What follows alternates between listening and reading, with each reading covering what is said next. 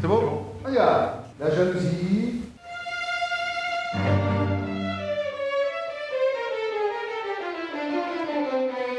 Les premiers coups d'archet après six mois d'arrêt complet ont été comme une libération pour le violoniste Pascal Crismer et ses collègues qui ont parfois mal vécu le confinement.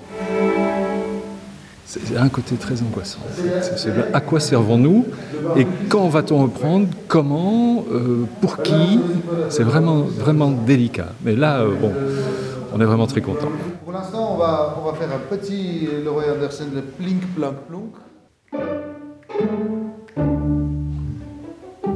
Des tangos argentins, du jazz symphonique américain et une œuvre du compositeur belge Henri Vieuxtemps, une reprise en douceur pour le premier concert que dirigera Varan Mardi-Rossian, le nouveau directeur artistique. Et dès les premières mesures, le chef arménien a su qu'il avait fait le bon choix en venant diriger cet orchestre. Cet orchestre est juste étonnant, avec des capacités sonores euh, hors normes, encore une fois étonné parce que je vois 12 musiciens assis en face de moi et j'entends un son comme s'ils étaient 40.